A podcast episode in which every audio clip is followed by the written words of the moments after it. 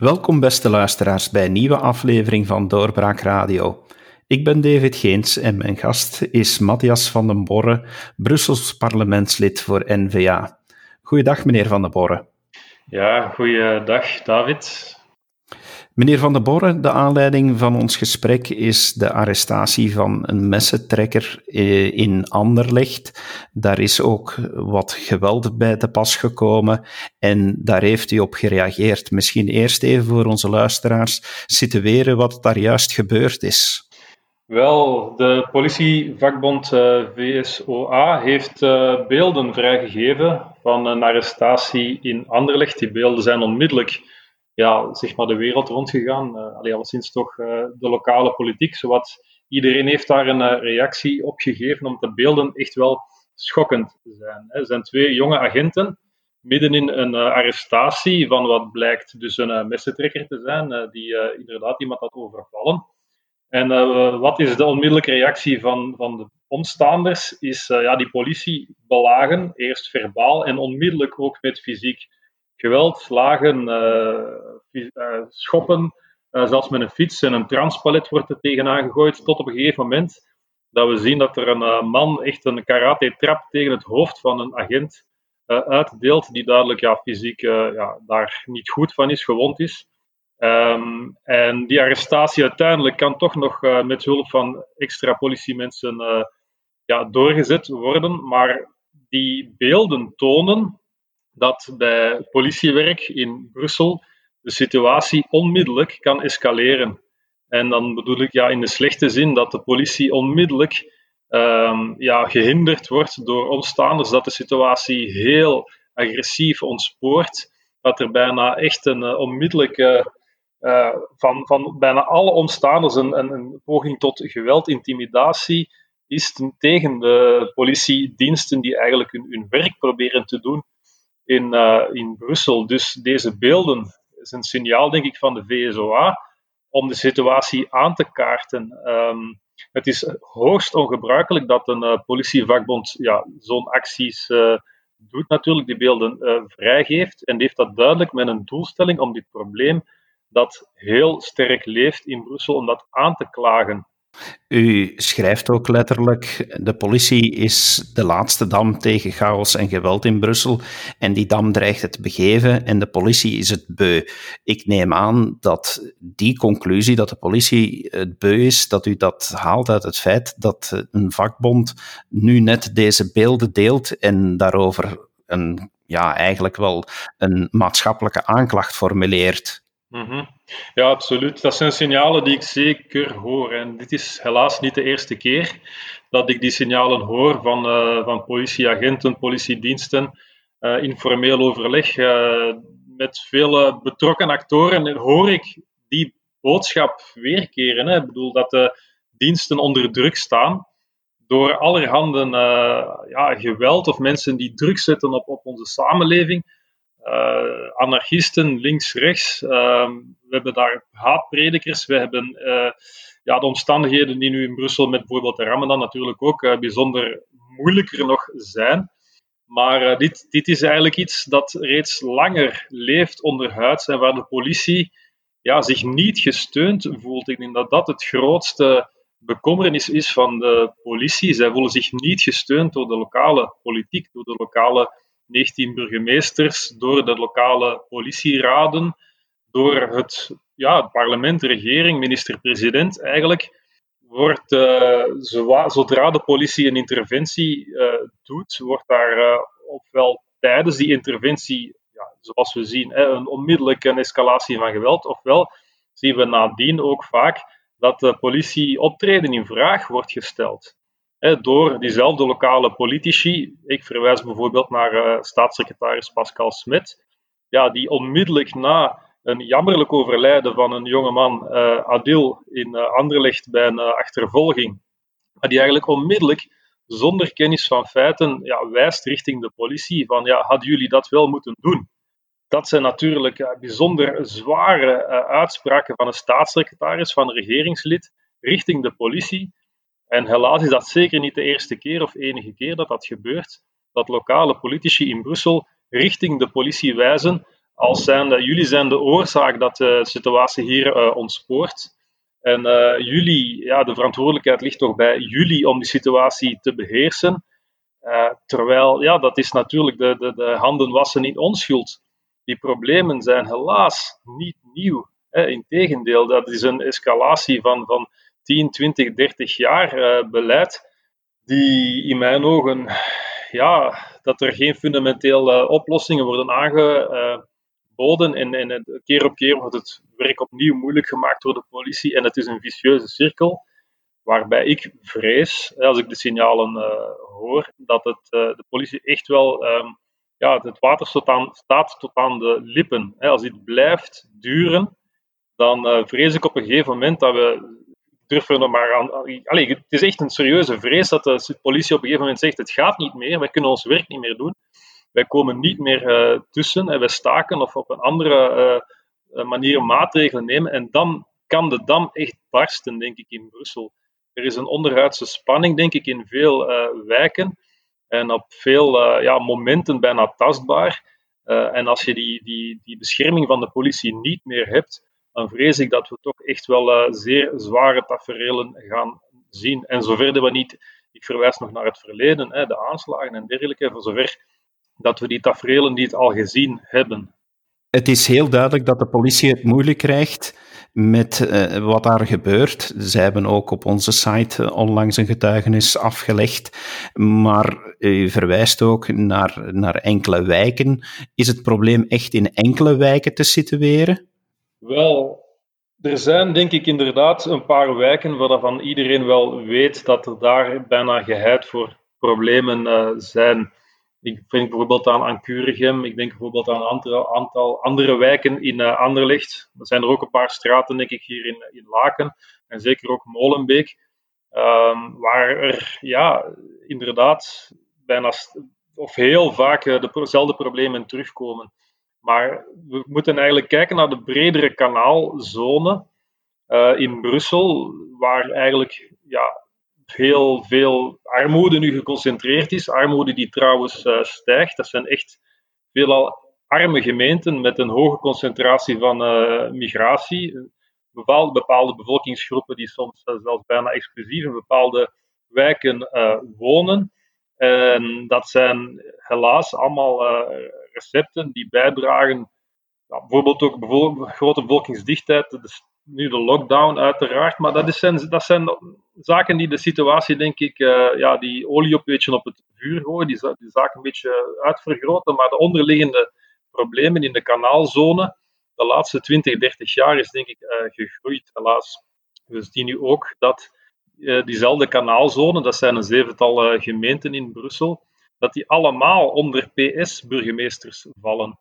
En ja, ik denk dat dat toch wel een constante is in uh, dit verhaal dat um, ja, die problemen, als je nu zegt, we gaan, zijn een paar straten of een paar wijken of, of gemeenten, alleszins, ik, ik zie daar één constante in, dat is de politieke overheid, uh, de gemeentebesturen, de burgemeesters, maar ook natuurlijk het gewest, die in Brussel jarenlang onder PS-dominantie staan.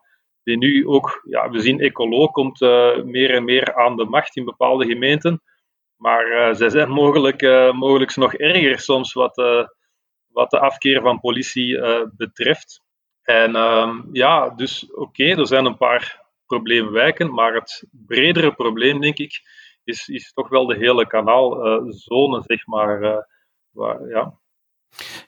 En is daar in dat recept waarover u spreekt, is daar ook sprake van dat het te maken heeft met culturele achtergronden? Of is het eerder sociologisch door maatschappelijke achterstand en armoede uh, dat het daar zo'n cocktail van geweld wordt?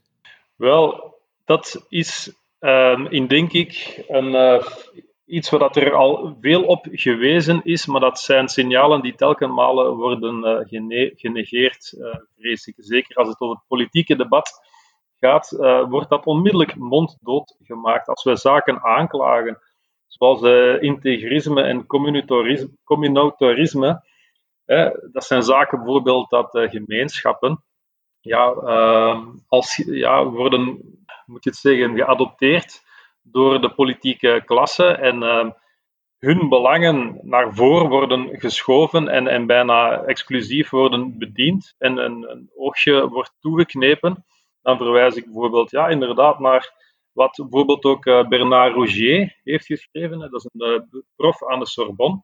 Die heeft vier jaar onderzoek gedaan in Molenbeek. En zijn voornaamste conclusie was: Molenbeek is het, uh, ja, het ideale ecosysteem voor islamisme. En hij zei daar letterlijk bij, heeft hij nog een aantal andere steden onderzocht, dat Molenbeek het meest verregaande vorm van islamisme cultiveert. En wat wil dat zeggen? Dat is dat uh, extremere vormen van islam, dus het salafisme en dergelijke, dus echt wel ja, politieke strekkingen van islam, die ook wel een maatschappelijke dominantie willen, waarbij ook haatpredikers uh, aanwezig zijn en, en salafisten die soms rechtstreeks ja, worden overgevlogen naar Saudi-Arabië en, en landen die nauwelijks uh, banden hebben met de lokale cultuur hier, met Brussel, hè, met Europa. Maar dat die strekkingen dus enorm aan macht, aan belang, aan invloed uh, winnen in Molenbeek. Maar niet alleen in Molenbeek, we zien dat ook in andere gemeenten meer en meer. Ja, dat die, uh, ja, die strekkingen van, van radicalisme ja, toch wel aan belang, aan invloed winnen. En daar mogen we zeker niet blind voor zijn ik wil er wel voor waarschuwen, het mag geen verhaal worden van uh, wij tegen de islam of wij tegen bepaalde ja, uh, bevolkingsgroepen, uh, Marokkaan, Turk of anderen. Dat moet je proberen te vermijden, dat je echt in pure tegenstellingen gaat spreken. Maar we moeten duidelijk wel dan die elementen die toch wel ja, in bepaalde bevolkingsgroepen sterker leven, die moet je gaan identificeren en proberen bestrijden. En uh, dat is toch wel een bijzonder lange weg die we nog te gaan hebben in Brussel. Is het dan volgens u een bewuste afkeer tegen de wet die moet kunnen aangepakt worden door de overheid, te beginnen bij de politie, maar die moet dan ook gesteund worden door de rest van alle instellingen? Ja, absoluut. Daar begint het mee. Hè. Daar begint eigenlijk democratie mee. Is natuurlijk een, uh, het rechtsstaatsprincipe.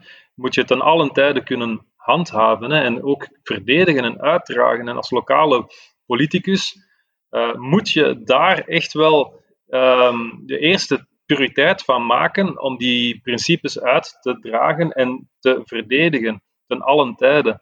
En we zien dat dat in Brussel helaas selectief gebeurt. Hè. We zien dat veel linkse partijen, PS, Ecolo en andere, de mond vol hebben van ja, een aantal eh, mensenrechtenprincipes, wat gelijkheid man-vrouw en dergelijke. Maar als het dan gaat over hun achterban, dat ze dan toch maar heel vaak een oogje dichtknijpen. En dat ze in tegendeel zelfs principes verdedigen die daar haaks op staan. En ja, dat selectivisme, dat moet eruit. Moet gewoon de basislijn moet zijn. Respect voor de rechtsstaat, respect voor onze politiediensten, respect voor onze democratische principes. Ik verwijs bijvoorbeeld naar de laatste verkiezingen, de lokale verkiezingen in Brussel van 2018.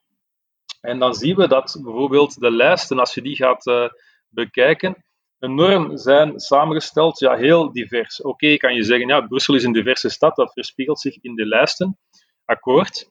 Maar als we dan die lijsten iets uh, nauwer bekijken, als we ook de, de verkozenen zien en de reacties daarop, dan zien we dat heel veel verkozenen helaas niet door hun partij de nodige respect en principes voor de rechtsstaat krijgen aangele aangeleerd of aangereikt en dat die ook niet, niet, altijd worden afgedwongen.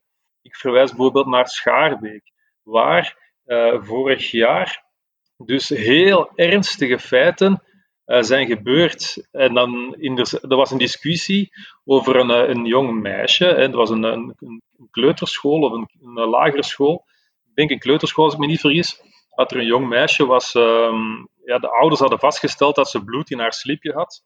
En het ging, meteen werd het schoolbestuur beschuldigd van verkrachting, aanranding en dergelijke. En onmiddellijk zag je een aantal lokale politici van CDH, van PS, ik denk ook van Ecolo, die onmiddellijk de situatie aangrepen om mensen op te zwepen, om mensen zich uh, te gaan af te keren tegen het lokale uh, schoolbestuur om echt zelfs met stenen te gooien naar een school die dus nog altijd open was, waar er kinderen aanwezig waren. En onmiddellijk zag je daar honderden mensen, meerdere dagen lang, betogen tegen het schoolbestuur en sprake van verkrachting en dergelijke. Er is toen een wetsdokter tussengekomen en die heeft gezegd van, ja, sorry, maar er is helemaal geen sprake van verkrachting, er was een infectie. En toch hebben die lokale politici blijven, die blijven opgeroepen tot, tot sancties tegen de school, hebben die ja, de wetsdokter in twijfel getrokken hebben die eigenlijk de hele situatie ja, misbruikt om uh, lokale, ja, hun eigen uh, belang te verdedigen, hun politieke macht te bestendigen. En als we dan zien, allee, voor, voor misschien iemand, een, een, gemiddelde Vlaming, klinkt dit heel, heel vreemd en ver van uw bed, wat ik volledig begrijp, maar ik woon in Brussel en als ik die beelden bekijk, dan hebben die tienduizenden views. Hè? Tienduizenden views, dus die politici die via sociale media oproepen doen, die worden tienduizenden keren beluisterd. Dus dat heeft wel degelijk een heel grote impact. En als je dat niet fundamenteel gaat aanpakken, ja, door uh, de rechten en, en, en uh, de, de, van onze rechtsstaat, de principes van onze democratie, als je niet echt met hand en tand uitdraagt, en zelfs niet door onze lokale politici, ja, dan, dan, is je toch, allez, dan zit je midden op een hellend vlak. Wat u dus vaststelt is dat de lokale politici van uh, linkse signatuur, dat die moeten stoppen met uh, het verkeerd vastleggen van wie slachtoffer is en wie dader is. De politie is hier dan volgens uw redenering zeker niet de dader, maar eerder de slachtoffer van het geweld. Als u verwijst bijvoorbeeld naar Anderlecht, uh, naar de, de, de beelden uh, die we hebben kunnen zien uh, van die agenten, ja, dan denk ik dat we maar inderdaad één conclusie kunnen trekken, dat die agenten ja, fysiek worden belaagd terwijl ze hun job aan het uitoefenen zijn. En zelf, en dat tonen die beelden in feite ook, zelf geen geweld durven gebruiken. Hè. Ik bedoel, ze worden geschopt, getrapt, en dan nog ja, grijpt de politie niet naar de wapenstok of pepperspray om, uh, ja, om, om serieus uh, om, om, een einde te stellen aan dit geweld. Dus er is een zekere terughoudendheid op die beelden. Maar in het algemeen, dat is natuurlijk altijd moeilijk om te veralgemenen, om de situatie uh, van alle politiediensten en alle politieinterventies, dan, dat wil ik ook niet gezegd hebben natuurlijk, dat de politie altijd slachtoffer is. Um, ik denk wel, en als we die, dat debat aangaan, en ik wil dat debat gerust aangaan over de werking van onze politiediensten in Brussel, dan zijn er wel verbeteringen uh, te bedenken natuurlijk. Ik heb daar een opiniestuk over geschreven in, in KNAK. Um, dat er wel zijn, er zijn zaken, ook bij de politie denk ik dan, maar ook natuurlijk de aansturing, de efficiëntie, de werking, de financiering en dergelijke, die de politie en de bestuurlijke overheden ook echt wel moeten aanpakken om de situatie structureel te verbeteren. Maar u legt in de eerste plaats het probleem bij de bepamperingspolitiek van links, als ik het goed begrijp. Wel, ja, ik herhaal, we moeten eerst het respect voor onze rechtsstaat, de democratie en de waarden en normen die hier fundamenteel zijn, ja, die moet je, dat moet je ten allen tijde verdedigen en uitdragen en bestendigen. Dat is denk ik de bottom line. Zonder dat respect kan je helaas denk ik niet aan samenlevingsopbouw doen. Uh, ja, we zitten hier in een hyperdiverse context, we weten het, hè, de tweede meest diverse stad ter wereld. Maar als je geen common ground hebt, um, en dan, dan, dan verwijs ik uitdrukkelijk naar die, uh, die uh, verlichtingswaarden, als je die common ground niet deelt met iedereen, dan, dan blijft iedereen vanuit zijn eigen gemeenschap en zijn eigen uh, relatieve uh, uh, waarheid ja, elkaar bijna soms bevechten in de publieke ruimte. Dus je moet veel meer streven naar het democratische principe, de rechtsstaatprincipe. En daar moet je beginnen. En helaas ja, zien we dat in Brussel dat zeker niet altijd gebeurt. Integendeel, ja, dat er politieke partijen uh, dankbaar gebruik maken van soms een onwetendheid bij bepaalde nieuwkomers of zelfs mensen die er tweede of derde generatie wonen. Hè. Dat is gebruik maken van, van, van ja, het verschil, zeg, het gemeenschapsverschillen, dat eigenlijk bijna willen cultiveren om zo ja, een macht te behouden op hun achterban. Ik verwijs bijvoorbeeld ook naar Emir Kir. die is daar toch wel een, ja, een berucht uh, burgemeester in Sint-Joost-ten-Node, de armste gemeente van België, Sint-Joost-ten-Node. wordt al jaren en dag aangestuurd door de PS en nu door En dan maakt er eigenlijk bijna een sport van om ja, bepaalde gemeenschappen aan zich te binden. met ja, families contracten toekennen, familieleden benoemen in zijn bestuur, allerlei voordelen uit te kennen, aan, toe te kennen aan aan bevolkingsgroepen en op die manier ja, letterlijk zijn stemmen uh, kopen. Hè. Dat, zijn, dat zijn voorbeelden die helaas in Brussel uh, niet uniek zijn. Hè. Links blijft dus bezig met die bepampering. Uh, hoe reageren zij op dit moment op bijvoorbeeld uw standpunt of wat er nu gebeurd is in Anderlecht? Ja, in de eerste plaats, en dat is uh, ontkenning natuurlijk. Hè. Uh, we zien uh, jaar en dag dat er problemen gewoon worden ontkend. En de makkelijkste manier om een probleem om te gaan, is het ontkennen. En dat gebeurt eigenlijk al jaar en dag in Brussel. Totdat we natuurlijk zulke, zulke dergelijke schokkende beelden hebben van die politieagent. Ja, dan kan je als, politie, als um, burgemeester, als, als linkse burgemeester, als PS-burgemeester, kan je natuurlijk niet anders dan dit veroordelen. En op die manier heeft het natuurlijk wel een, eh, een zeker effect, die, uh, die beelden die uh, de politievakbond dus heeft verstuurd.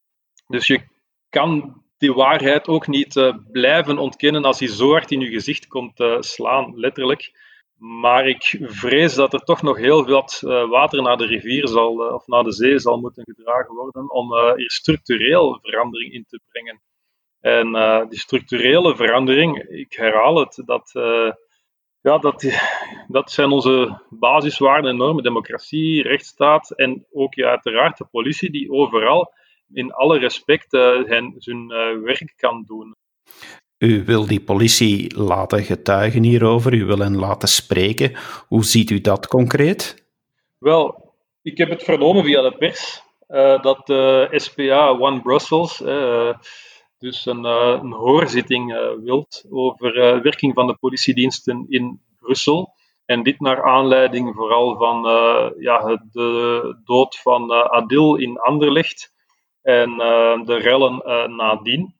Mijn eerste reactie is dat ik het opmerkelijk vind en cynisch eigenlijk dat ja, de linkse partij, of de SPA, die nu toch wel meer dan 25 jaar hier in de meerderheid zit, dat nu tot de vaststelling komt dat er iets misloopt en um, twee, um, dat ja, als ik dan zie de achterliggende redenering en dan ook wat bijvoorbeeld staatssecretaris Pascal Smet alleen daarover heeft gezegd, vrees ik dat het een beetje ja, een, eh, de vinger zal worden gewezen opnieuw naar de politie.